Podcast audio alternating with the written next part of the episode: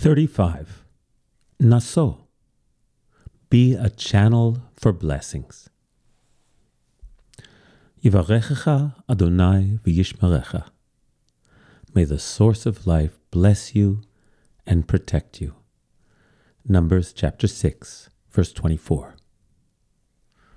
The most ancient Jewish prayer that we still know and recite today appears in this week's Torah portion.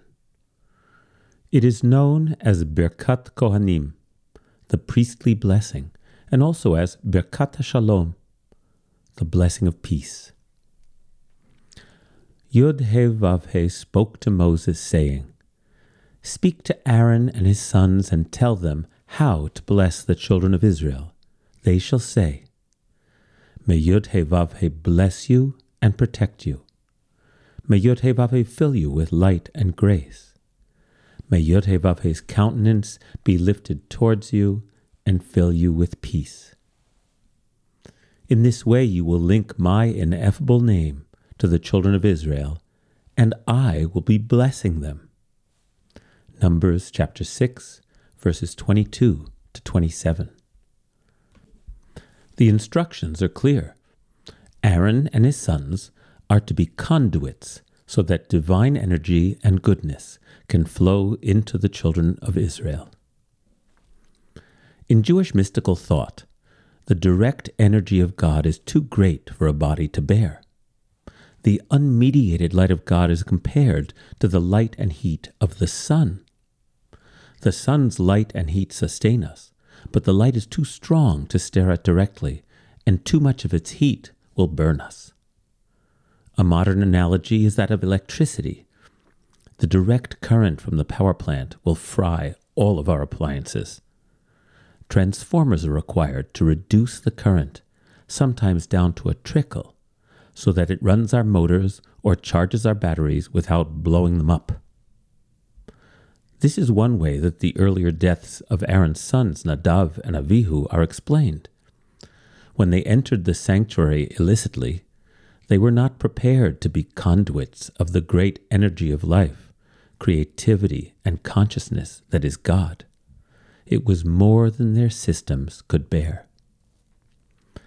Our mystics hold that because of the Creator wants us to live, the immense and potentially destructive energy that fuels the universe is transformed and reduced like the sun's rays, so that it sustains our lives rather than destroys them. As partners in creation, we humans are assigned the task of being conduits and transformers of this divine energy. This is our holy challenge. We can curse as well as bless, destroy as well as create. Being a conduit for blessing requires caring attention and constant choice. I hope to take the life energy that flows through me and transform it as skillfully and lovingly as I can, so that what emerges from me is a source of blessing, encouragement, and inspiration to others. Through my words and actions, I want to be a vehicle for creativity, life, and goodness.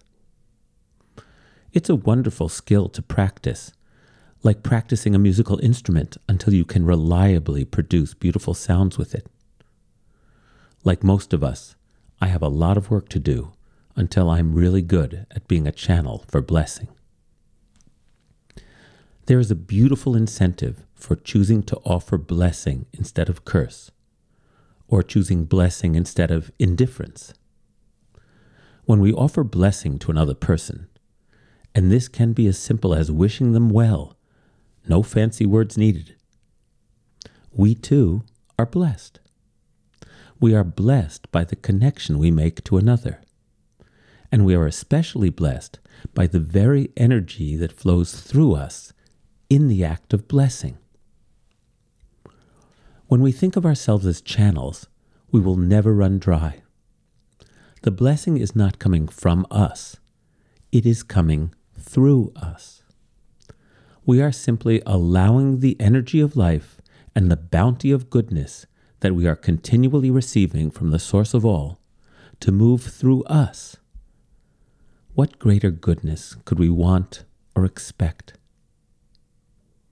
May we use our intelligence, love, and awareness to shape, direct, and articulate that energy so that when we encounter someone in need of a blessing at that moment in their life, precisely the right and needed words or gestures emerge from our beings. May we be generous with our blessings, knowing that they flow from an inexhaustible source. And may every muscle, cell, and fiber of our own being vibrate and be saturated with the goodness that flows through us when we bless.